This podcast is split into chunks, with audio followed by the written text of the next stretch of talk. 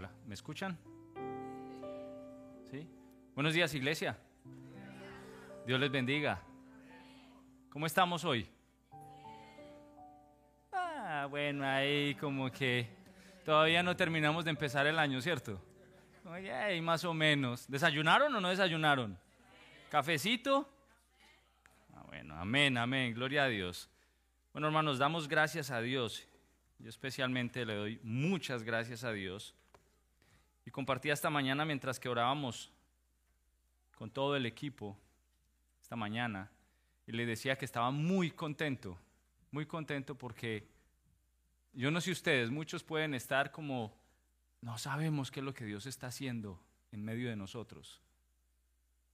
Pero yo que estoy fuera del ruedo, sí estoy viendo lo que Dios está haciendo con ustedes. Y déjenme decirles que es algo muy grande, muy grande.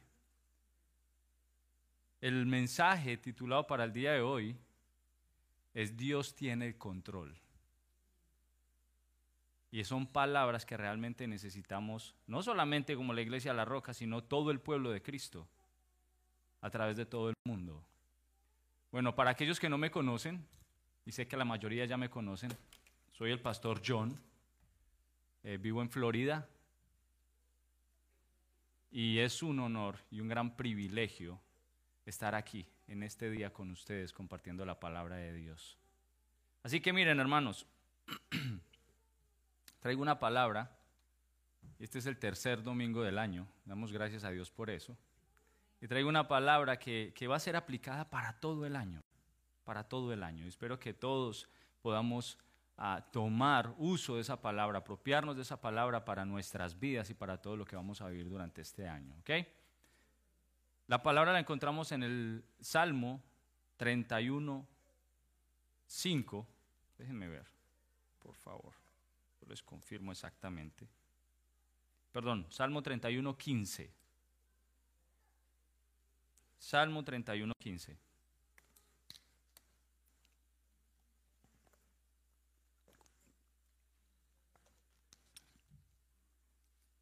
¿Estamos ahí? Hola iglesia, ¿estamos ahí? Amén.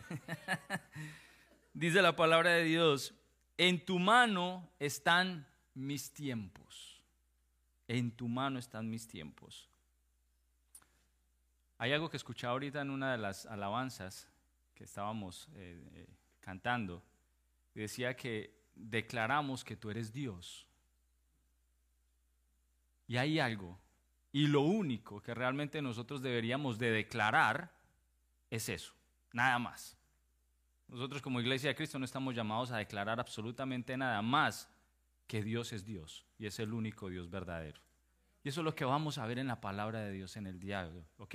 Así que acompáñame en oración. Padre, te alabamos, Señor, te glorificamos. Te damos gracias, Dios Todopoderoso, Señor. Y, y Padre, aunque estoy aquí como siempre nervioso porque voy a exponer tu palabra, Señor, y sé que no me puedo equivocar, Señor. Sé también y confío que eres tú hablando a través de mí, por el Espíritu que mora en mí, Señor.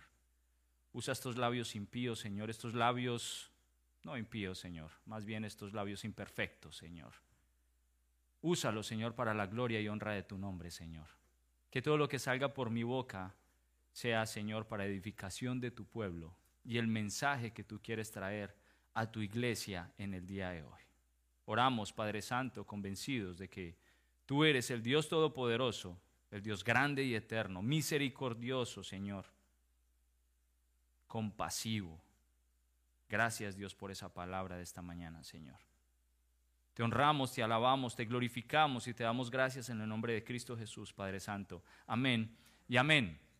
Mire, les decía hace un momento que damos gracias a Dios por este, el tercer domingo Uh, del año dos mil veintitrés, un año que sabemos traerá muchísimas cosas, muchísimas cosas, tanto buenas como no muy buenas.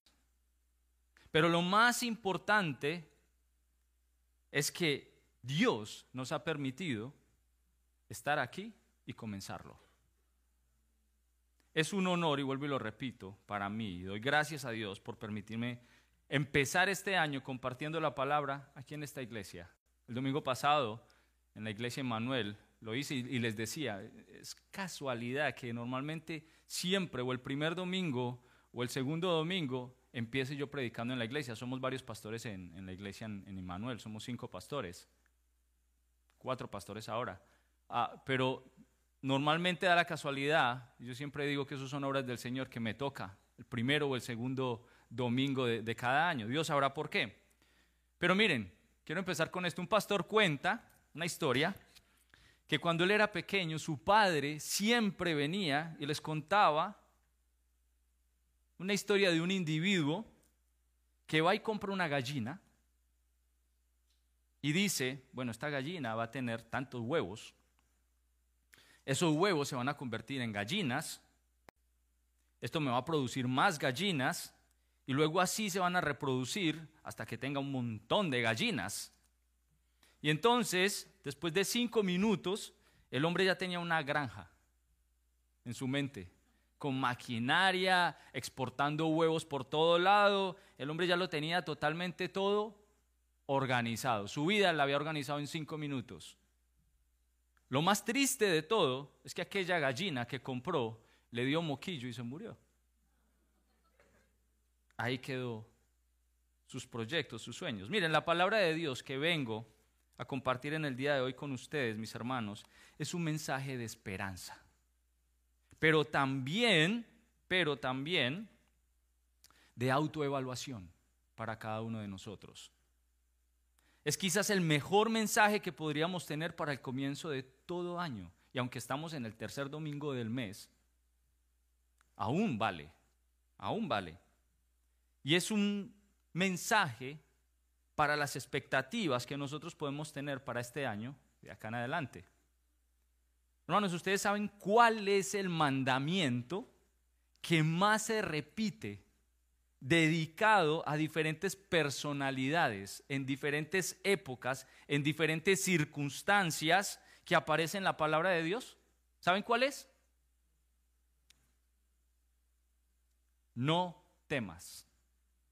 Es su mandamiento. No temas.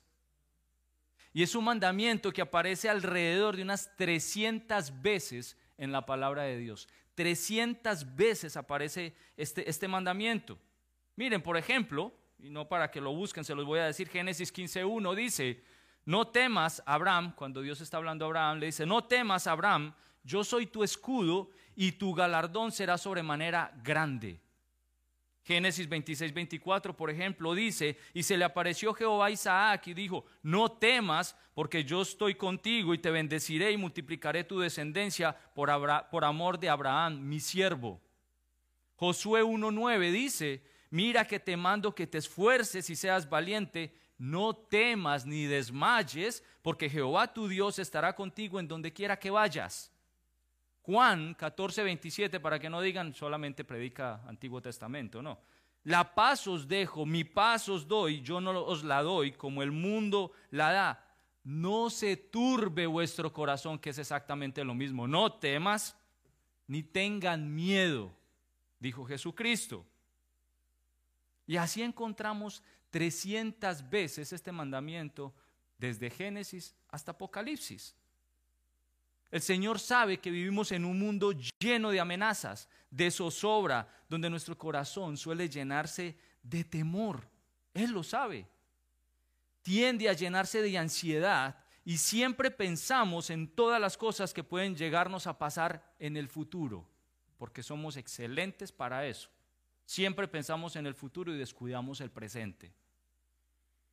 Incluso, iglesia, ahora que el pastor, mi amigo Alex, está de vacaciones, está de vacaciones, y quiero dejar claro algo. Todo pastor, todo pastor necesita hacer una pausa en su vida. Y no hablo en el ministerio, y quiero que quede claro esto, porque cuando Dios nos llamó a nosotros al ministerio, al pastorado, es desde que Él nos llamó hasta que vamos a morir. Nosotros no debemos de descansar. Pero en este caso, en este caso, el pastor o todo pastor necesita recobrar fuerzas, necesita apartarse para meditar en su palabra, en la palabra de Dios, en oración, para renovar sus fuerzas, como el águila nos enseña la palabra, ¿no? Cristo lo hacía. Cristo se retiraba a solas. Cristo, dice la palabra de Dios, que el Espíritu Santo los llevó al desierto por cuarenta días y cuarenta noches a orar. Cristo se retiró en Getsemaní cuando estaba tan cargado, cuando tenía tanta presión. Él no fue en busca de los amigos y discípulos que tenía, venga, ayúdenme con esta carga, no. Fue a retirarse, a orar, a pedirle al Padre, Padre, dame las fuerzas que necesito. Y no es que el pastor Ale no tenga fuerzas. Tiene fuerzas, y vuelvo y le repito, él sigue trabajando en el ministerio. Desde donde está, que espero que esté pasándola rico y esté disfrutando y esté tranquilito y todo esto, está trabajando en el ministerio, está orando por cada uno de ustedes, se está preocupando por la vida de cada uno de ustedes. ¿De qué está descansando? De estar acá parado, ¿sí? De estar haciendo un estudio bíblico para el miércoles, de eso está descansando. Pero miren, hermanos, Dios usa estos momentos, porque muchas veces nosotros como pastores nos creemos los super todos, o sea, que nadie nos quebranta, que nadie nos tumba, que mejor dicho, lo podemos con todo. No, pero Dios muchas veces permite incluso que nosotros tomemos un tiempo a solas para levantar otros siervos dentro de la iglesia de Dios, para trabajar en hombres que por su miedo y su temor no lo hacen. Y están tranquilitos y en confort ahí sentados. Y lo decía nuestra hermana Addis hace un momento, ¿sí? Damos gloria a Dios y nos alegramos en el Señor que está levantando nuevos hombres, o sea, hombres acá en la iglesia que van a enseñar la palabra y van a predicar la palabra. Eso es lo que Dios está haciendo, eso es lo que nosotros nos tenemos que fijar. En vez de estar pensando, ¿y ahora qué va a pasar? Que no vemos al pastor. Y hay otro punto también por el que Dios permite estas situaciones. ¿Y saben cuál es? Que Dios muchas veces quiere hacerte caer en cuenta en dónde está puesta tu mirada. Si en el pastor que está aquí parado predicando la palabra, o en Cristo, que es el Dios Todopoderoso. Porque eso pasa, hermanos. Y cuando el pastor no está o no viene dos domingos seguidos, ah, no, la iglesia se acabó. Ya pastor no hay, yo me voy y busco otra iglesia porque el pastor ya no viene. ¿Por quién estabas tú acá? ¿Por el pastor? ¿O por Cristo? Entonces ven cómo Dios organiza las cosas para que nosotros salgamos del confort que estamos acostumbrados. Así que, ¿qué nos toca a nosotros? Oremos y demos gracias a Dios que nuestro pastor está de vacaciones. Gloria a Dios que se puede dar ese, ese espaciecito. Y eso es lo que nos toca a nosotros, orar por él, ¿no? Es más, miren, nos llenamos de ansiedad cuando empezamos a planear todo lo que haremos en el año. Enfocamos todos nuestros esfuerzos en hacer y cumplir metas y sueños que cuando se van dando, esa angustia se llena en desesperación y terminamos cometiendo los peores errores en nuestra vida. Pero todo esto porque lo hacemos apartados de la voluntad y la soberanía de Dios. Siempre pensamos que nosotros tenemos el control y que yo todo lo puedo hacer. No, es Dios. Miren, no hay nada de malo en planear, en hacer metas, y eso es bueno. Y más que lo hagamos con nuestras esposas, como una sola carne, ¿no? Y en familia, con nuestros hijos. Eso es bueno. Planear sueños, siempre y cuando estén bajo la voluntad de Dios. Y aplicar lo que Santiago nos enseña en su, en su epístola. Si Dios quiere. No si yo quiero. Y ahora que iniciamos un nuevo año, es buen momento para recordar el cuidado paternal de Dios. sobre cada instante, sobre cada circunstancia en nuestra vida. Miren, si de algo podemos estar seguros completamente nosotros en cuanto al año dos mil veintitrés, es que nosotros no tenemos la menor idea de los problemas que vamos a tener que enfrentar. No tenemos idea. No tenemos la menor idea de las decisiones que vamos a tener que tomar. No sabemos cuáles son las encrucijadas en las que nos vamos a ver durante todos estos meses. No tenemos ni idea. Como tampoco, y esto sí les va a gustar, tampoco sabemos las bendiciones que vamos a recibir durante todo el año. Tampoco lo sabemos. Miren, por más bañitos de hierbas, por más uvitas, ¿sí?, que coman en el treinta y uno, por más vueltas a la cuadra que hacen muchos por ahí, con la maleta en la mano, no son cristianos, por cierto. Porque si alguno lo hizo, de los que están aquí sentados, oiga, examínense, sí, porque tienen puesto el corazón en otra cosa menos en Dios, ¿ok? Y no es que estén en el lugar equivocado como la vivienda, están en el lugar correcto, porque es momento de que se arrepientan delante de Dios y le pidan perdón por eso, ¿no? Pero miren, nadie, nadie, absolutamente nadie, el tipo de estas personas tiene la certeza de lo que le espera durante todos los meses que vienen en, en, de aquí en adelante. Nadie sabe lo que le va a pasar. Ahora, uno de los remedios más eficaces que podemos aplicar para que nuestros corazones no se llenen de temor, de ansiedad ante todas estas posibilidades, es esta verdad expresada en las Escrituras y que es la base bíblica para el mensaje del día de hoy. Un mensaje que nos da confianza y seguridad en un Dios soberano y eterno. Un mensaje expresado por el rey David, ahí en el Salmo treinta y uno, quince. En tu mano están mis tiempos. En otra versión de la Biblia, que solamente la, hizo, la, la uso para comparar, dice, mi vida entera está en tus manos. Mi vida entera está en tus manos. Miren, cuando David escribió este Salmo, es obvio que él había vivido ya muchísimas cosas. Y dentro de esas cosas que David había vivido, había sufrido muchísimo, muchísimo.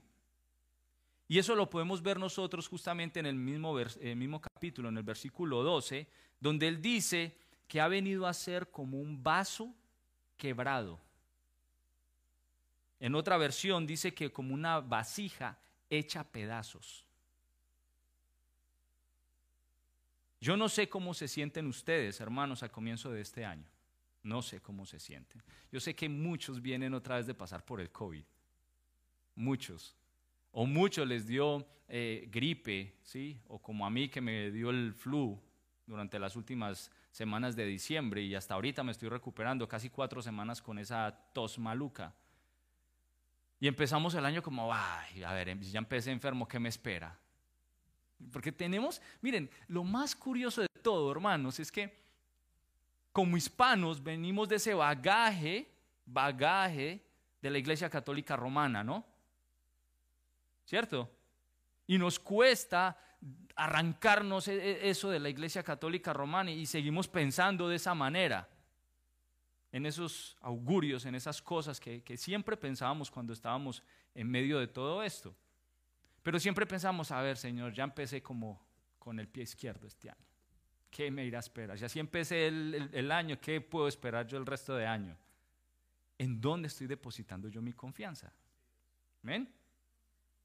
Ahora, lo que vamos a ver, lo que realmente Dios nos va a mostrar en este mensaje, a través de lo que el rey David había mostrado, es que nosotros, igual que el rey David, podemos descansar plenamente en ese Dios todopoderoso y fiel, en ese Dios lleno de bondad y misericordia que cuida y protege a cada uno de los suyos como la niña de sus ojos,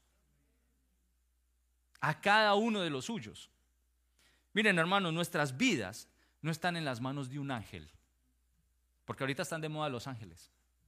En Colombia están de moda, miren, yo no sé de dónde sacaron la cantidad de nombres de ángeles que hay. Yo no sé dónde la sacaron, pero es un montón.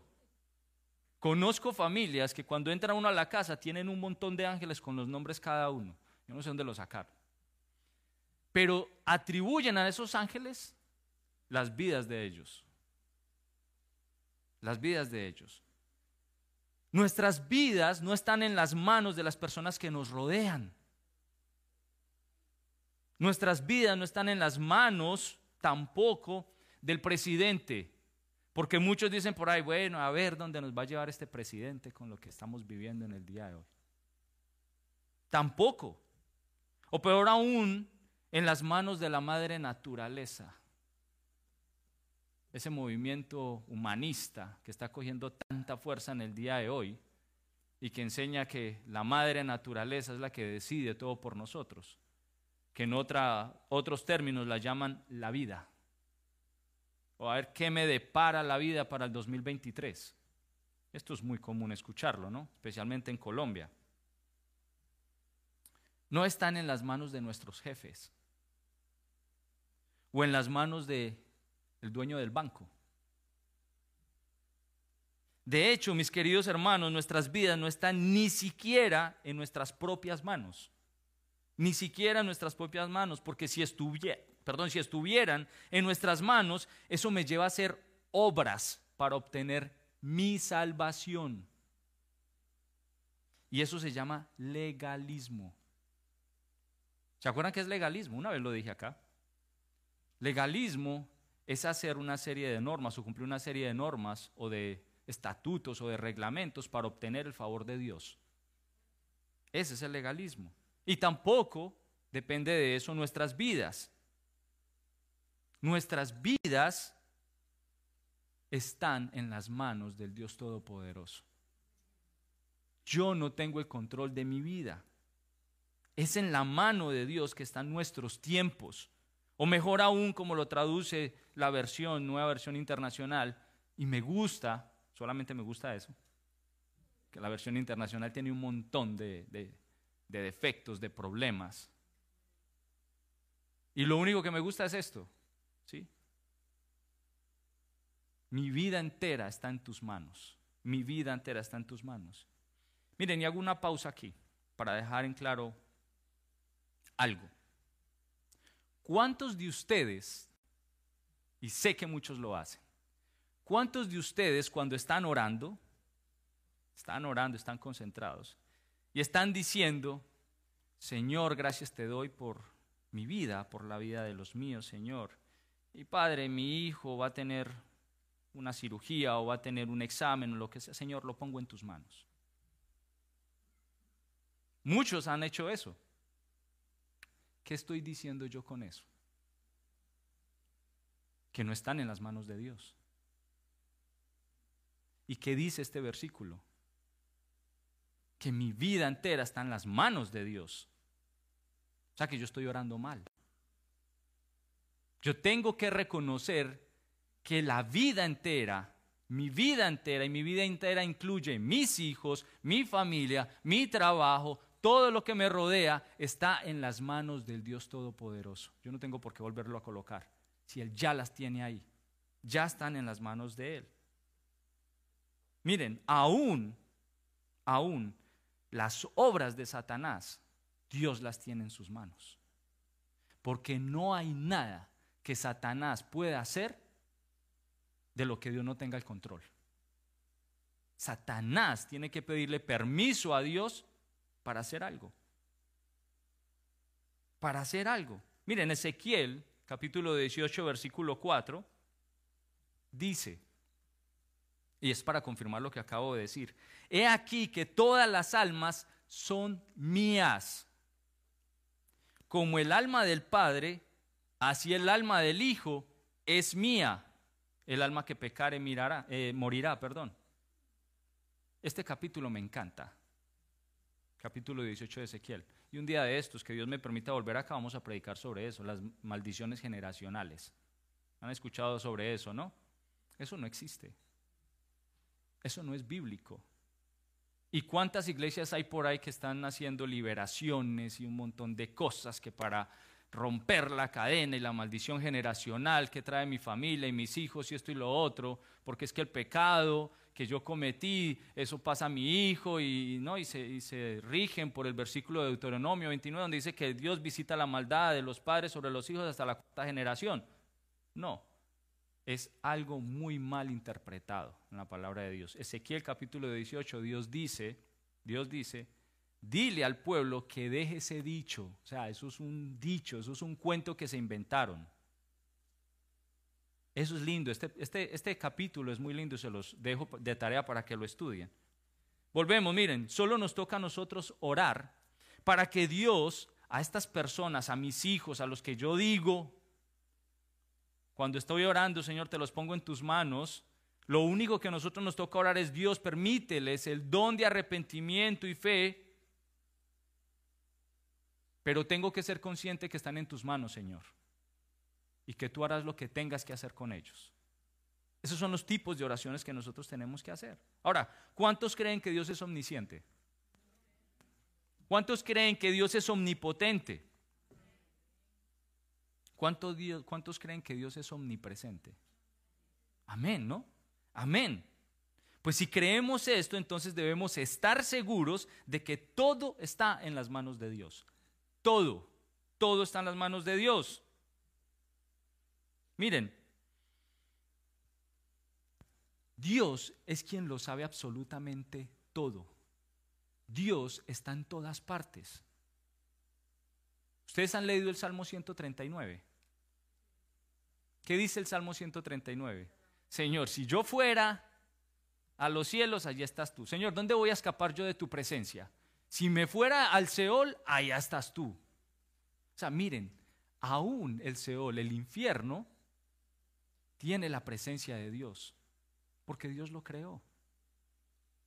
Todo está en las manos de Dios. Y lo que yo quiero que veamos esta mañana es el alcance del cuidado de Dios para todos los creyentes. Para todos los creyentes, algo que es sumamente reconfortante para los tiempos difíciles que muchos están atravesando, y para otros momentos que vamos a tener durante todo este año. Miren, porque si de algo podemos estar seguros nosotros, es que Dios dijo en su palabra, Cristo dijo en su palabra, que en el mundo tendréis ¿qué? Ah, bueno, entonces vamos a vivir aquí como unos reyes y no nos va a pasar nada. No, vamos a tener aflicción. Y este mensaje es un mensaje que nos va a dar a nosotros esa esperanza. Y va a confortar nuestra alma sabiendo que nuestra fe, nuestra confianza está depositada en Dios, porque Él tiene todo en sus manos. Él tiene el control absolutamente de todo, de todo. Y para nosotros poder entender esto, vamos a responder a dos preguntas. ¿Qué tanto de nuestras vidas está en las manos de Dios? Es la primera pregunta. Y la segunda pregunta es: ¿cómo puedo yo aplicar o hacer uso de esta enseñanza ante la perspectiva de un año o de este año? Podemos planear, podemos soñar, podemos escribir y hacer muchas metas, pero la verdad es que nadie sabe si todo lo que quieren y piensan se cumplirá. Nadie sabe eso. El único que ya lo tiene todo resuelto para cada uno de nosotros y sabe lo que le espera este año es Dios. Es Dios. Y miren, ¿qué tanto de nuestra vida está en las manos de Dios? ¿Un cincuenta por ciento? Y esto es una pregunta para cada uno. Por eso les decía al principio que era un mensaje de autoevaluación. ¿Un cincuenta por ciento de mi vida está en las manos de Dios? ¿Un setenta por ciento? Porque no vayan a ser como el tipo que va al dealer, el típico hermano que va al dealer a comprarse un carro. Este año yo me voy a comprar un carro. Voy a ir a cambiar de carro porque necesito un carro nuevo. Y el hombre se va para el dealer, todo contento porque se va a comprar un carro. Se sienta con el vendedor y le sacan los quinientos mil papeles que tiene que firmar. Nunca tiene tiempo para leer la letra chiquita. Y eso, firme aquí, firme aquí, firme aquí. El tipo todo contento, ahí firma, y firma, y firma, y firma, y hágale, ta, ta, ta, ta, y le entrega todos los papeles al, al vendedor. Y cuando ya le entrega los papeles al vendedor, entonces ahí sí, ya firmó, ya se embarcó, ya está metido todo el rollo, y Señor, ahora sí, ya está todo en tus manos, haz tú lo que tengas que hacer. ¿Ya para qué? Ya le metieron el veinticinco por ciento que tiene que pagar de intereses sobre el carro. De esa manera nosotros trabajamos. Hacemos las cosas y ya cuando las hacemos, ahí sí, Señor, ahora sí está todo en tus manos. No es la manera. O podemos decir, yo estoy tranquilo porque mi vida entera está en las manos de Dios. ¿Puedo decir eso? ¿Mi vida entera está en las manos de Dios? ¿O todavía sigo confiando en que si yo hago esto es porque Dios necesita que yo lo ayude? Porque aplicamos ese dicho colombiano también, no sé, será que también estará en otros, en otros países, ¿no? Ayúdate que yo te ayudaré. Que para nada aparece en la palabra de Dios. Para nada. Bueno, David en el Salmo dice, en tus manos están, en tu mano están mis tiempos. Esta palabra tiempos viene de la palabra griega cronos, ¿sí? De donde se deriva la palabra cronología. ¿Ok? Y abarca un lapso de tiempo. Por ejemplo, aquí la palabra tiempos abarca todos los eventos, todas las circunstancias de nuestra vida, como la usa eh, Pablo en este salmo. Es por eso que la Nueva Versión Internacional la traduce, mi vida este, entera está en tus manos. Esa vida es el conjunto de situaciones, de emociones, de proyectos, de sueños, todo lo que yo como persona puedo elaborar y puedo tener. Incluye tu familia, tu trabajo, tu salud, el tiempo y el lugar de nacimiento, con toda la carga genética que eso implica. Dice David en el Salmo ciento treinta y nueve, trece, por ejemplo, porque tú formaste mis entrañas, tú me hiciste en el vientre de mi madre. Tú me hiciste en el vientre de mi madre. Así que, Norby, Gaby, espero que eh, no estén pensando, discutiendo los dos, bueno, esta bebé se va a parecer más a mí. Y el otro está diciendo, no, no, se va a parecer más a mí. No, se va a parecer a quien Dios quiere que se parezca, punto. Porque es así, yo no determino absolutamente nada. Dios sabe cómo piensas. Él sabe qué quieres, Él sabe incluso lo que anhelas antes de tú pronunciarlo, porque Dios conoce tu corazón. Él sabe que muchos están hoy acá para traer delante de Él ese pecadito que tienen por ahí guardado y que les cuesta quitarlo. Él sabe que están acá y Él sabe que ustedes lo tienen en su corazón. ¿Por qué? Porque Dios tiene el control absolutamente de todo, de todo. Dejemos de estar diciendo por ahí, Señor, te entrego esta enfermedad en tus manos. No, hermanos, Dios ya la tiene en sus manos. La pregunta es, ¿qué quieres, Señor, que yo haga con esta enfermedad? ¿O qué quieres, Señor, que yo haga con esta deuda? ¿O qué quieres, Señor, que yo haga con esta carga? Eso sí, no vayan a hacer como la señora que en plena predicación el pastor les dice, vengan aquí adelante todos los que tienen cargas. Y sale una señora arrastrando a su marido hasta acá, hasta adelante al, al púlpito.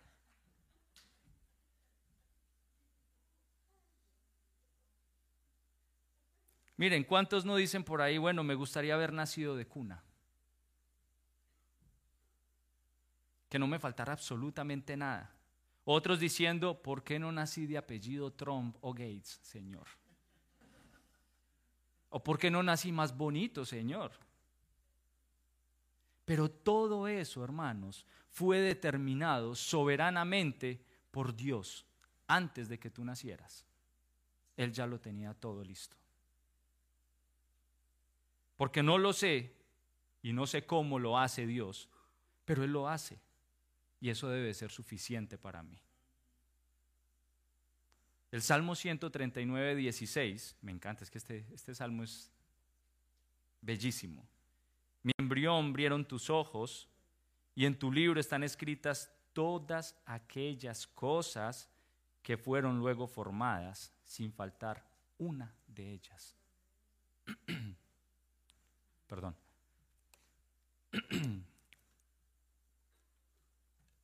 Dios conoce hasta el último de tus cabellos. Muchos hubiesen no haber querido pasar por las cosas terribles y dolorosas que han pasado hasta el día de hoy. Pero muchas veces, si no fuera por esas cosas tan terribles, no estarían acá. No estarían acá. Dándole la gloria y la honra a Dios por lo que ha hecho en sus vidas. Ustedes saben por qué se decepciona la gente. Y lo hablaba hace un momento con un hermano. ¿Saben por qué se decepciona la gente? ¿Por qué la gente se entristece? Porque siempre espera algo de los demás. Porque cuando hacen un favor, aunque no lo digan o se llenen la boca diciendo, no, yo siempre ayudo sin esperar nada a cambio. Sí esperan algo, siempre hay algo dentro, siempre hay algo dentro diciendo, eh, al menos me hubiese dado las gracias, pero ni eso. ¿Sí? Siempre hay, eso, hay algo eso ahí. Y cuando no se lo dan, se decepciona, siente tristeza, frustración, todo ese tipo de cosas. Yo aprendí en mi vida que para yo no llegar a vivir ese tipo de cosas, decepción, frustración, enojo, ira, nada de eso, lo mejor que puedo hacer es no esperar nada de nadie, solamente de Dios. Es lo único que yo puedo hacer. Mis hermanos, todas las cosas, las agradables y las que no nos agradan, están en las manos de Dios. Él las determina. Lamentaciones, capítulo tres, versículo treinta y siete, dice... ¿Quién será aquel que diga que sucedió algo que el Señor no mandó? De la boca del Altísimo no sale lo malo y lo bueno. ¿Por qué se lamenta el hombre viviente? Laméntese el hombre en su pecado. Si hay algo en lo que debiéramos lamentarnos nosotros en el día de hoy, en el día de hoy, es por el pecado que nosotros llevamos dentro. Porque el hecho de que seamos cristianos no quiere decir que no pecamos. No. El hecho de que reconozcamos que somos cristianos es porque estamos luchando contra el pecado. Y no somos libres de pecado. Pero nos cuesta reconocer que somos pecadores. Y debemos de hacerlo, reconocerlo delante del Señor. ¿Ven? Ven que el Señor tiene el control absolutamente de todo. Él tiene todo en sus manos. Charles Spurgeon, el príncipe de los predicadores, en un sermón en mil ochocientos noventa y siete, justamente predicando sobre este mismo versículo, el Salmo treinta y uno, quince, citó este texto y dijo, los resultados finales de su obra de gracia en nosotros y de su educación de nosotros en esta vida estar, están en la mejor mano. No estamos en nuestras propias manos, ni en manos de maestros terrenales, sino que estamos bajo la diestra operación de las manos que no hacen nada en vano. No solamente estamos nosotros mismos en la mano del Señor, sino todo lo que nos rodea. Moramos en el hueco de la palma de la mano de Dios, estamos absolutamente a su disposición y todas nuestras circunstancias son ordenadas por Él en todos sus detalles. Nos consuela y que así sea. Cierro la cita. A todos nos gustaría tener el control de nuestras vidas. ¿A quién no le gustaría tener el control de sus vidas? A todos. A todos. Pero no. El único control, hermanos, que yo puedo tener en mis manos es el control remoto de mi televisor. Y eso que a veces. Porque cuando a veces me coloco a ver televisión me quedo dormido con él acá. Y mi esposa se enoja conmigo, me está viendo por televisión y oremos, hermanos, Señor, todo está en tus manos cuando yo llegue allá a casa, Señor. Te amo, amor, estás viéndome por televisión, por eh, televisión, por internet. Pero miren, es el único control que podemos tener, el control de la televisión, nada más, nada más. Pero lo cierto, hermanos, es que, ten, es que nosotros debemos de confiar y creer de que Dios tiene el control, porque de no ser así, de no ser así, y que, se, y que es Dios el que tiene el sartén agarrado por el mango, porque solo Él tiene la sabiduría y el poder que se requiere para llevar a cabo la tarea tan compleja de gobernar todas las cosas que existen, desde las más grandes hasta las más pequeñas, y todas ellas para su gloria y para el bien de su pueblo. Yo no sería capaz de hacerlo. Yo no sería capaz de hacerlo. Es más, cuando tan solo una vez estuvo la decisión en las manos del hombre, fue un fiasco total. Dios bendiga a las mujeres. Y lo digo por Eva.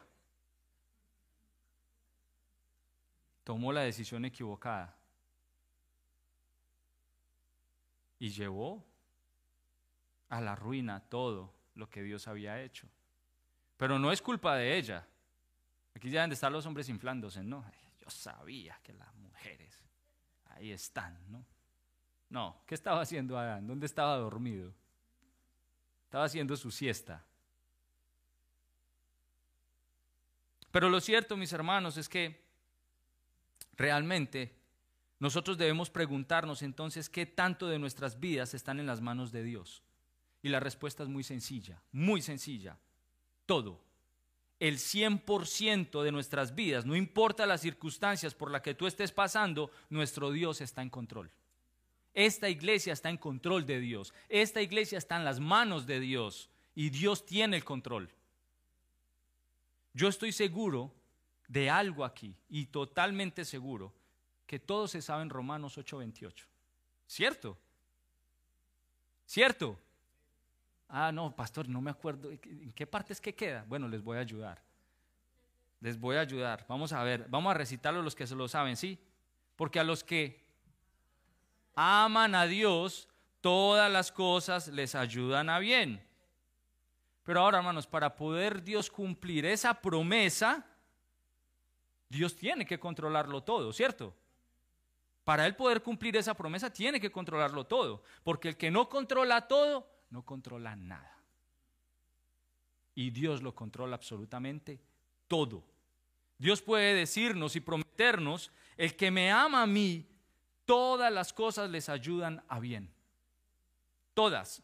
Porque Él tiene el control absolutamente de todo. Y porque yo lo creo. Nada ocurre sin la voluntad de Dios. Él es soberano. Él es todopoderoso. Ahora, aquí hay un detalle, para que después no digan: no, ese pastor John es eh, todo palmaditas aquí en los hombros y no viene a hablar sino cosas bonitas y, y cosas así por el estilo, ¿no? No, miren, esta promesa solo es dada a los que aman a Dios. No es para todo el mundo, es a los que aman a Dios. ¿Y quiénes son los que aman a Dios? Bueno, pues los que andan como Cristo anduvo en la tierra, ¿sí? Primera de Juan, capítulo dos. Son los que aman a Dios, o los que aman a Dios son los que cumplen los mandamientos, según nos lo enseña también Juan capítulo catorce, versículo quince. Y, y no los vayan a, yo simplemente los voy a decir, ¿sí?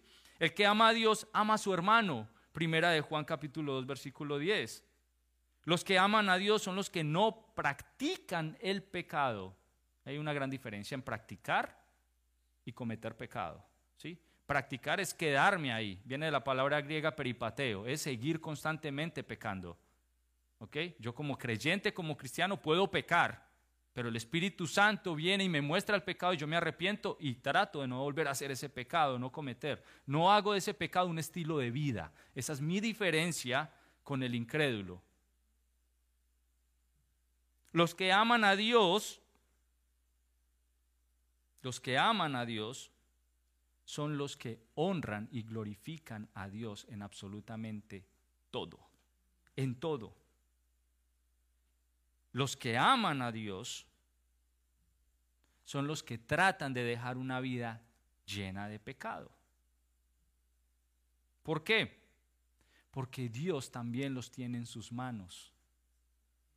Y hay una palabra que es muy fuerte, no sé si la han llegado a estudiar, pero en Hebreos nos dice qué horrenda cosa es caer en manos de un Dios vivo. Y si dice horrenda cosa es, no es porque sea nada bueno, sino porque es algo horrendo. Así que estamos ahí nosotros, si estamos ahí o muchos están ahí, y no se han arrepentido y no han entregado sus vidas a Cristo, pues es hora de que lo hagan, porque horrenda cosa es caer en las manos de un Dios vivo. Ahora vamos a profundizar un poco más.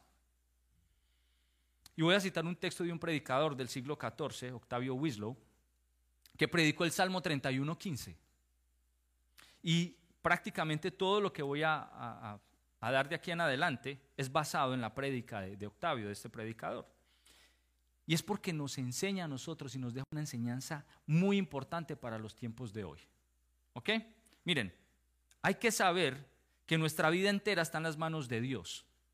Número uno, los tiempos de prosperidad. Los tiempos de prosperidad. Hay personas a las que Dios les concede ver el fruto de su trabajo. Hay personas a las que Dios multiplica sus bienes y multiplica sus riquezas. No hay nada de malo en eso. Génesis capítulo veinticuatro, versículo treinta y cinco dijo que Dios enriqueció a Abraham. Lo enriqueció. No fue el diablo, fue Dios el que lo enriqueció. Y cuando Job perdió todos sus bienes en un solo día, inmediatamente reconoció que tanto la prosperidad como la adversidad había venido de la mano de Dios. ¿Se acuerdan cómo termina diciendo Job ahí? Jehová dio, Jehová quitó. Sea el nombre de Jehová bendito. Aún en la adversidad, Job bendijo el nombre de Dios. Fue Dios quien se lo dio y fue Dios quien se lo quitó. Y mis hermanos, si nosotros perdemos de vista que los tiempos de prosperidad están en las manos de Dios y nos los atribuimos a nosotros mismos, ¿saben lo que puede suceder? Que vamos a convertir nuestras bendiciones en maldiciones. Si yo me atribuyo, no, es que este año me ha ido tan bien porque me he esforzado, porque le he metido la ficha. Porque yo soy un berraco para trabajar. Porque yo tengo una cabeza más bien puesta. Si yo me atribuyo eso, esa bendición se puede convertir en una maldición y en un lazo para tu alma. Miren, acompáñenme en un ratito. Y este sí les pido, por favor, que lo podemos colocar en pantalla. Vamos a la palabra donde... Eh, o que encontramos, perdón, en Deuteronomio capítulo ocho, versículos once al catorce. Y diecisiete al diecinueve. Y vamos a buscarlos, hermanos, y mientras nos lo colocan acá en pantalla. Deuteronomio ocho, once al catorce y diecisiete, diecinueve. Miren lo que dice la palabra de Dios. Cuídate de no olvidarte de Jehová tu Dios, para cumplir sus mandamientos, sus decretos, sus estatutos que yo te ordeno hoy. No suceda que comas y te sacies y edifiques buenas casas en que habites y tus vacas y tus ovejas se aumenten y la plata y el oro se te multipliquen y todo lo que tuvieres se aumente y se enorgullezca tu corazón y te olvides de Jehová tu Dios que te sacó de la tierra de Egipto de casa de servidumbre. Versículo diecisiete. Y digas en tu corazón, mi poder y la fuerza de mi mano me han traído esta riqueza. Si no, acuérdate de Jehová tu Dios, porque Él te da el poder para hacer las riquezas, a fin de confirmar su pacto que juró a tus padres, como en este día. Mas si llegares a olvidarte de Jehová tu Dios, y anduvieres en pos de dioses ajenos, y les sirvieres y a ellos te inclinares, yo lo afirmo hoy contra vosotros, que de cierto pereceréis. ¿Ven? ¿Cómo las bendiciones que Dios te puede dar se pueden convertir en maldición? Y no me lo estoy inventando, ahí está en su palabra. ¿Estás teniendo éxito en tu trabajo? ¿Has comenzado teniendo éxito en este año, mi hermano? ¿Las cosas te están saliendo bien? O como dicen por ahí, empecé con pie derecho el dos mil veintitrés. No te olvides que la sabiduría y la capacidad y el poder para hacer las cosas vienen de la mano de Dios. Y que si Él no fructifica tus labores, no importa cuánto trabajes, no podrás ganar ni ver nada. Nada. Todo lo que has ganado se esfumará. Tú no lo vas a ver. Pablo cita en Primera de Corintios, capítulo cuatro, siete, y esto se los digo yo, porque ¿quién te distingue? ¿O qué tienes que no hayas recibido? Y si lo recibiste, ¿por qué te glorías como si no lo hubieras recibido? Es la misma pregunta, lo mismo que nos están enseñando en Deuteronomio. O miren, hermanos, o al contrario, cuando más veas que está yendo de mal en peor, que las cosas no te están saliendo como tú quieres o como tú crees que deben salir, que empezaste este dos mil veintitrés con pie izquierdo, no olvides que también Dios tiene el control de eso. Y que al final, por más mal que parezcan las cosas, por más malas experiencias que pases, si tú confías y crees que toda tu vida está en las manos de Dios, Él encaminará todo para bien. Todo lo va a encaminar para bien. ¿Se acuerdan de José? ¿Cuántos se acuerdan de José? Miren, vamos a leer esta palabra, por favor, si lo podemos colocar. Génesis cincuenta, veinte. Génesis cincuenta, veinte. ¿Se acuerdan todo lo que le hicieron los hermanos a José? ¿Se acuerdan por todo lo que pasó José? Todo lo que vivió José. Y miren lo que dice José. Vosotros pensasteis mal contra mí, mas Dios lo encaminó a bien para hacer lo que vemos hoy, para mantener en vida a mucho pueblo. O sea, todo lo que ustedes hicieron, todo lo que ustedes se pensaron, se imaginaron para hacer contra mí, Dios lo usó para bien, y no solamente para mí, sino para su propio bien, para ustedes mismos. ¿Ven cómo trabaja Dios? Aún en las adversidades, Dios las usa para tu propio bien, aún las adversidades. Recuerden ustedes lo que dice Santiago también en el capítulo cuatro, trece, quince, cuando habla de aquellos individuos que tienen muchos planes en su mente, muchos planes. Versículo trece dice, por ejemplo, vamos ahora los que decís, hoy mañana iremos a tal ciudad y estaremos allá un año y traficaremos y ganaremos, cuando no sabéis lo que será mañana. Ay de los que hacen planes como si el mundo estuviera en control de sus manos. Miren, ¿qué dice Santiago? Porque ¿qué es vuestra vida? Ciertamente es neblina que se aparece por un poco de tiempo y luego se desvanece, en lugar de lo cual debieras de decir, si el Señor quiere, viviremos y haremos esto o aquello. Eso es lo que nosotros deberíamos de decir, si el Señor quiere. Pero no debe de ser un cliché, hermanos, porque lo usamos también como un cliché. No, si Dios quiere. Hermano, vamos a ir a tal cosa, si Dios quiere. Hermano, vamos a, a, vamos a hacer una comidita, no, si Dios quiere. Y lo usamos como un cliché. No se trata de un cliché, de una muletilla para todo lo que planean. No es un cliché, es una actitud de corazón. Es que es si el Señor quiere que tú vas a hacer o obtener esto o aquello. Así que los tiempos de prosperidad están en las manos de Dios. Pero también los tiempos de adversidad están en las manos de Dios. Los tiempos de adversidad, por ejemplo, las nubes brillantes y las nubes oscuras, salen de la misma fuente. Hoy estamos llenos de alegría.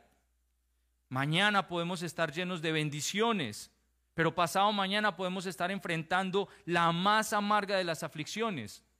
Y muchas veces eso pasa en un solo día. En un solo día. Eclesiastes, en el capítulo tres, nos dice que tenemos tiempo para todo, que hay tiempo para reír, hay tiempo para llorar, hay tiempo para endechar y hay tiempo de bailar, y tanto lo uno como lo otro viene de la mano de Dios. Todo viene de la mano de Dios. No sabemos cuáles serán las copas de aflicción que tendremos que beber en el dos mil veintitrés, no las sabemos. ¿De qué vamos a sufrir? Vamos a sufrir, vamos a sufrir. Así que mi hermano, eso lo vamos a vivir sí o sí, tengámoslo en mente, sí o sí. Nosotros no sabemos qué es eso que vamos a, su- a sufrir, pero no olvidemos que esos tiempos de adversidad vienen de la mano de Dios, y Dios las va a usar para bien a los que lo amamos, a los que lo amamos. Por el contrario, por el contrario, nosotros pensamos que no tienen propósito, esas adversidades, pero tienen un propósito en nuestras vidas y muy grande, porque vienen de la mano de Dios. Quizás Dios quitará cosas que se estaban convirtiendo en un ídolo en nuestra vida, en un ídolo. Tal vez tendrás que pasar por intensos tiempos de soledad en el dos mil veintitrés. Pero ¿saben por qué? Porque quizás Dios busca que tú puedas disfrutar más plenamente de la presencia de Él. ¿Recuerdan a Pablo cuando estaba a punto de, de ir a Roma? Y justamente esto lo encuentran ahí en el capítulo uno. Dice que él rogando de alguna manera, dice a Dios, que le rogó a Dios de alguna manera, um, que tenga al fin, por la voluntad de Dios, un próspero viaje para ir a visitarlos. Dice ahí en el Romanos capítulo uno, versículo diez. Él le pidió a Dios que le diera un próspero viaje para ir a Roma. Escuchen bien, no sé cuántos han visto esto. Y Dios le respondió, claro que sí, Pablo, te voy a dar un próspero viaje. Y todos sabían, y todos saben que Pablo tenía enemigos por montones en Roma, que lo estaban persiguiendo para matar, porque los había traicionado. ¿Sí? ¿Y cómo lo mandó Dios a Roma? Escoltado, lo mandó preso, lo mandó con los gorilas romanos a los lados para que nadie se le acercara. ¿Cumplió el propósito de Dios? Lo cumplió, llevó el evangelio a Roma. ¿Le pasó algo a Pablo? No le pasó nada. ¿Pablo se echó para atrás por lo que vivió? No, glorificó a Dios porque el evangelio se extendió. ¿Ven? Aún las adversidades, Dios tiene control para encaminarlas para su gloria y para el bien de los suyos. ¿Ok?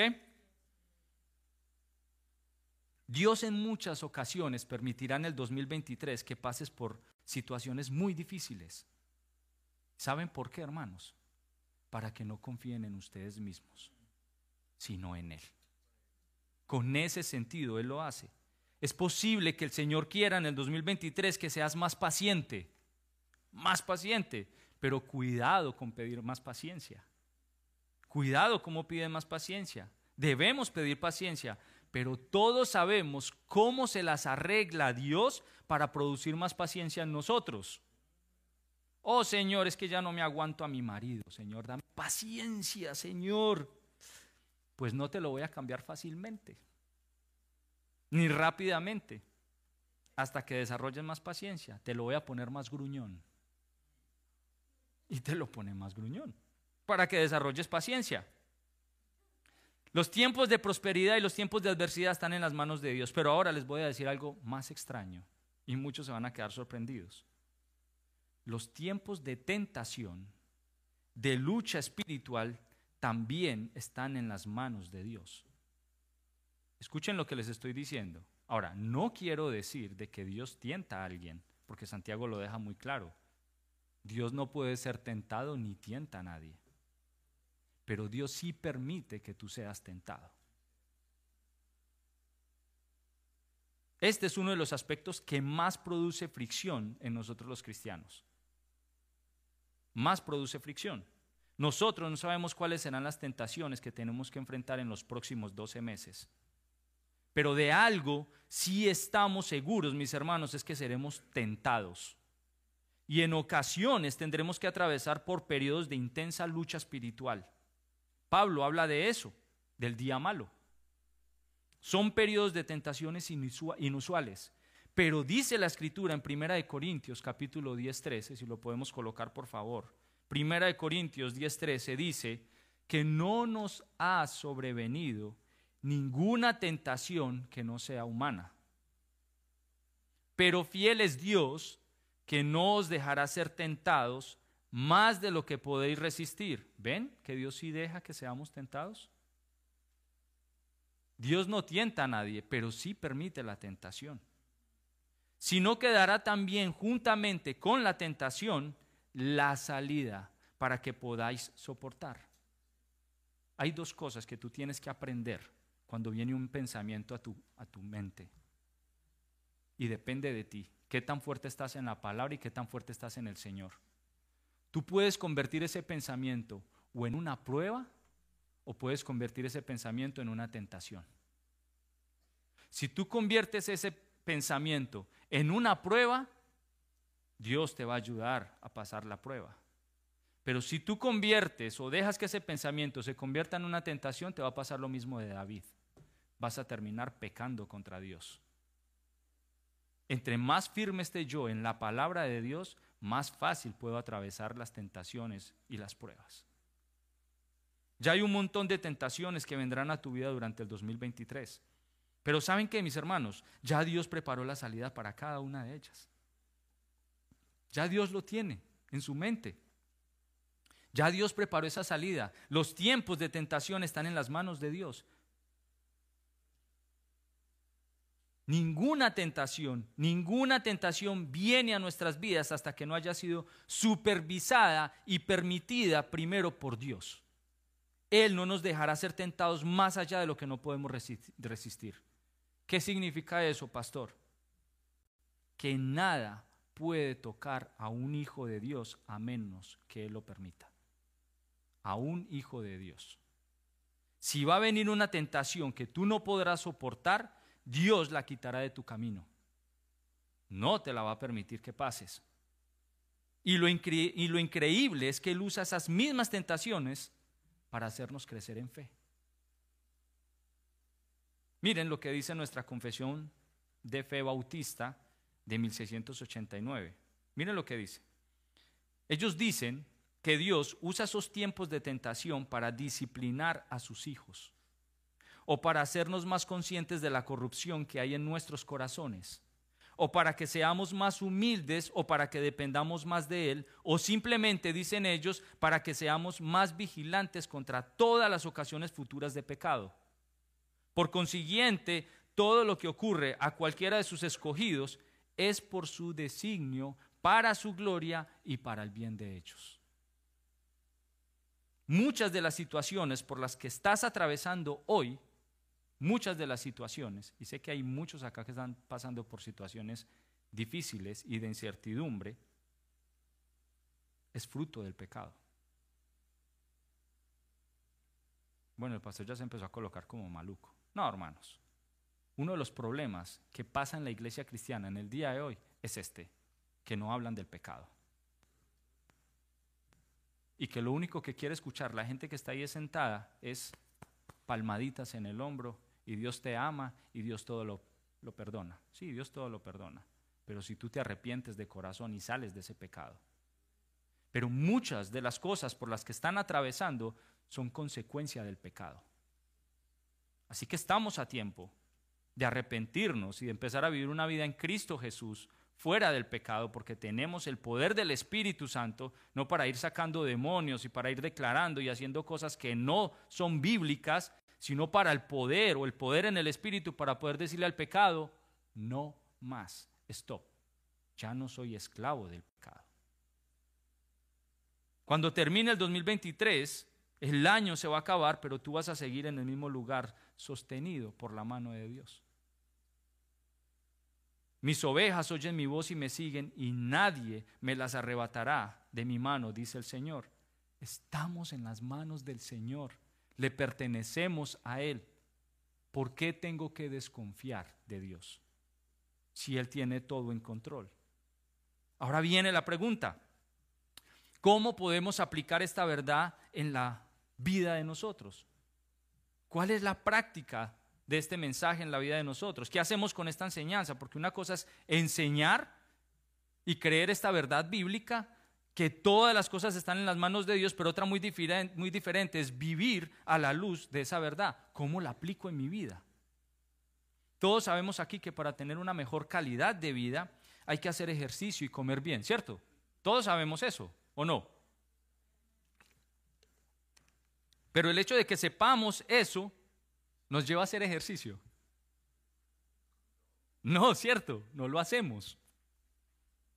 Y el hecho de que sepamos que debemos comer bien nos lleva a tener una dieta balanceada. No, si me ponen dos picañas ahorita bien grasosas, qué rico. Así tenga colesterol en las nubes, no importa, hagámosle. Y yo sé que es malo, pero lo hago, no lo hago.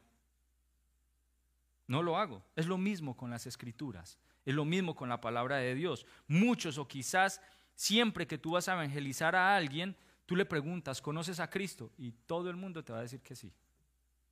Todo el mundo te va a decir que sí. Siempre dicen, hombre, claro, yo lo conozco. Pero la pregunta correcta es, ¿Él te conoce a ti? Porque una cosa es saber quién es Él en el conocimiento intelectual, como tú puedes saber quién es Joe Biden, presidente de acá de los Estados Unidos, se viste de tal, de tal manera, y esto, pero tú sabes cómo piensa, tú sabes qué le gusta, tú sabes qué no le gusta, tú sabes qué come, qué no come, cómo duerme, qué le disgusta, no lo sabes. Eso es lo que nos distingue a nosotros de esas personas que dicen tener conocimiento de Dios intelectual. Nosotros tenemos una relación con el Dios vivo de las Escrituras. Sabemos qué le gusta y qué le disgusta. Y sabemos cómo obra y qué nos dice a través de su palabra. Esa es la gran diferencia. Ahora, ¿en qué nos ayuda saber que en las manos de Dios están nuestros tiempos? Esta enseñanza, número uno, nos acerca a Dios al recordar que Él es un Dios cercano, que Él está ahí. Mis amados hermanos, Dios no cuida de nuestras vidas a control remoto. Él no está allá arriba, a control remoto, cuidando de nuestras vidas. Dios nos protege aquí y enfrente de nosotros. Él nos tiene en sus manos. Él nos lleva en sus manos. Por ejemplo, tenemos como proyecto para este año comprarnos una casa y necesitamos un crédito. Llenamos las formas, todo, y decimos, bueno, todo lo dejamos en las manos de Dios. Miren cómo pensamos nosotros, ¿sí? Lo dejamos todo en las manos de Dios. Y pasa un día, y pasa dos días, y estamos orando, ¿no? Señor, que se haga tu voluntad, Señor, todo está en tus manos. Tres días, cuatro días, eh, pero el Señor no me responde. Y empieza el desespero, y el Señor no me responde. Y al sexto día, no, ya no me aguanto. Yo tengo un amigo, ay, que es gerente del banco. Déjeme, yo lo llamo al hombre para que me dé la palanquita y me ayude con el crédito. ¿Estoy confiando en Dios? No, no estoy confiando en Dios. Ya metí la mano donde no debía de meterla. Así somos nosotros, así obramos nosotros. ¿Saben qué pasa cuando nosotros tenemos esa perspectiva? La perspectiva de tener un Dios cercano, que eso nos anima a acercarnos a Él, porque sabemos que Él está ahí, porque sabemos que Él nos escucha, y con la confianza de que somos hijos suyos, y de que Él nos mima y nos cuida, y que quiere lo mejor para nosotros, aunque muchas veces esas respuestas a esas oraciones sea no. No te lo voy a dar, o no te lo voy a dar todavía. Esta enseñanza es un poderoso antídoto contra la ansiedad y el temor. Mis hermanos, es duro cuando empezamos un año sin trabajo. ¿Cuántos han empezado un año sin trabajo? Y es duro, difícil, es difícil. Yo tuve una época donde empecé un año sin trabajo, pero esta palabra, este salmo hizo algo en mi corazón muy fuerte. Fue un antídoto contra la ansiedad y el temor de pensar, ¿y ahora qué voy a hacer? Sé que estoy en las manos de Dios y Él hará su voluntad en mi vida, pensé inmediatamente. La de mi esposa y la de mis hijas están en las manos de Dios.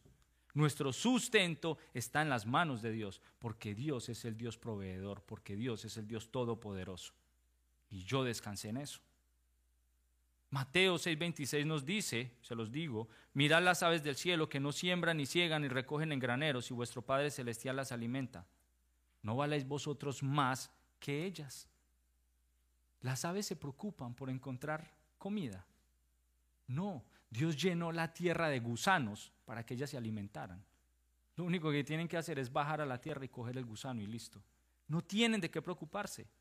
Esta enseñanza nos mueve al cumplimiento de nuestros deberes y responsabilidades. Es el tercero. Aquí muchos pueden estar pensando que esta enseñanza es un incentivo para la vida despreocupada. Si Dios está en control, no importa.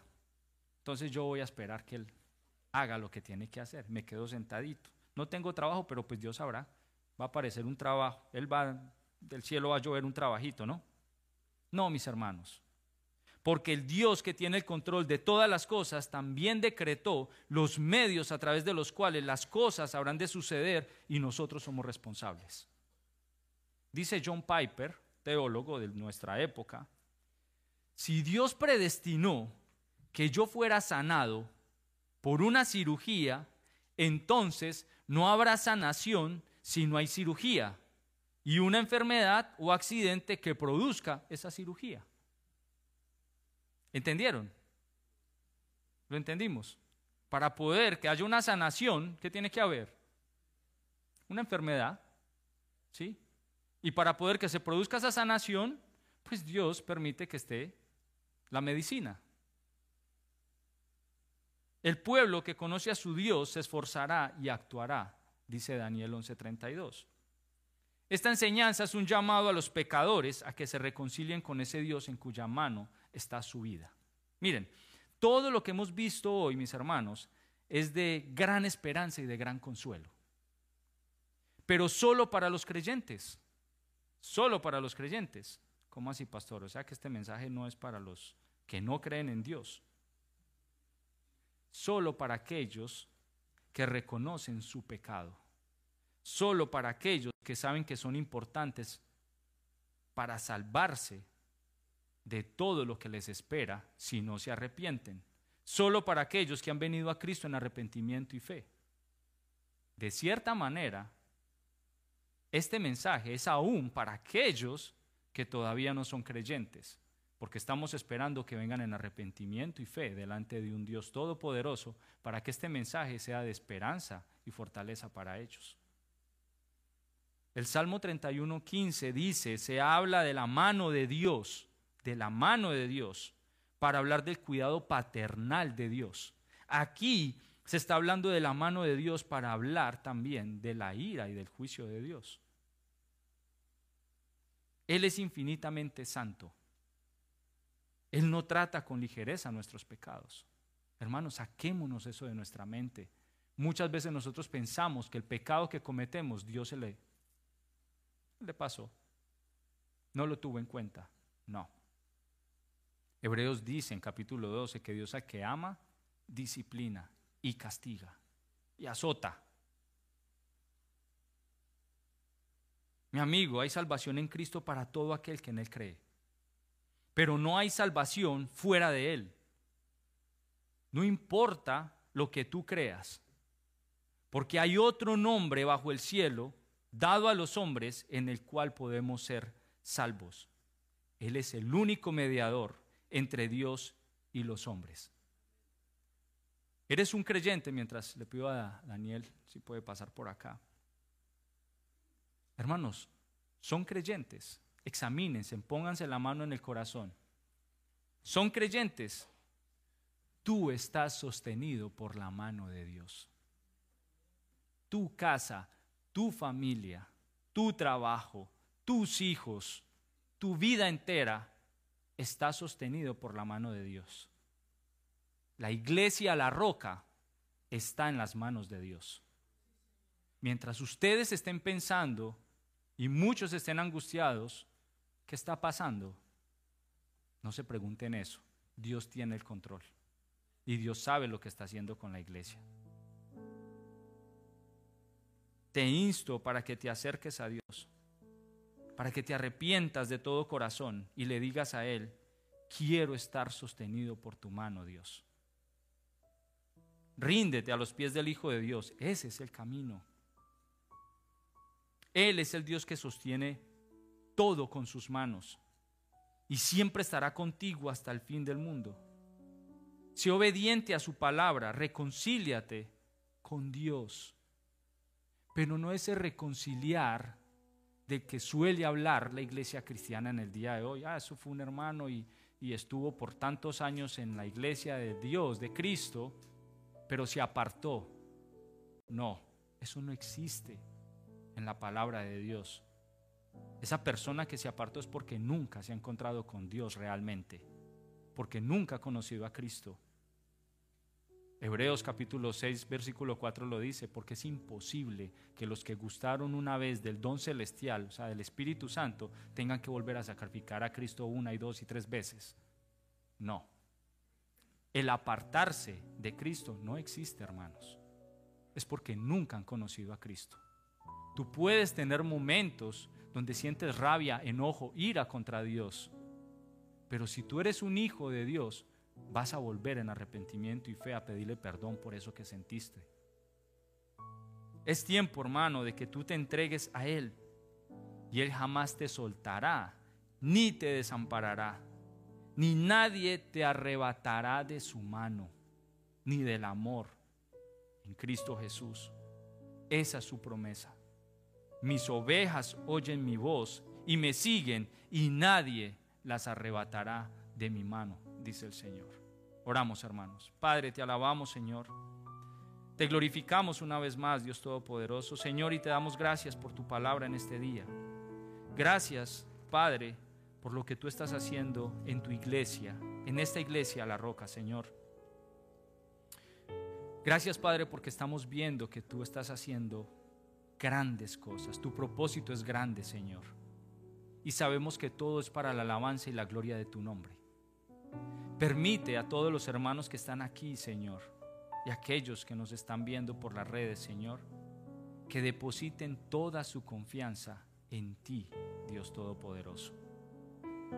Que vean a Cristo como su luz, que lo sigan a Él, que obren y trabajen solo para Él, porque de Él, por Él y para Él son todas las cosas, Señor. Gracias te doy, Padre Santo, por las vidas de todos mis hermanos, de todos los que están aquí, Señor. Permíteles que ellos te glorifiquen, te honren y exalten el nombre tuyo en lo más alto, Señor. Oramos por el pastor Alex y por su familia, Señor. Padre, para que tú seas obrando en su corazón, en su vida, en su salud, Señor. Y cuando tú lo tengas de vuelta aquí, Señor, tú sigas hablando a través de su boca las verdades de tu palabra, Señor, porque es lo que tú has puesto en nuestros corazones, hablar y defender tu verdad, Señor, y lo hacemos para la gloria de tu nombre. Te damos gracias, Señor, y oramos en el nombre de Cristo Jesús. Amén. Dios les bendiga, mis hermanos.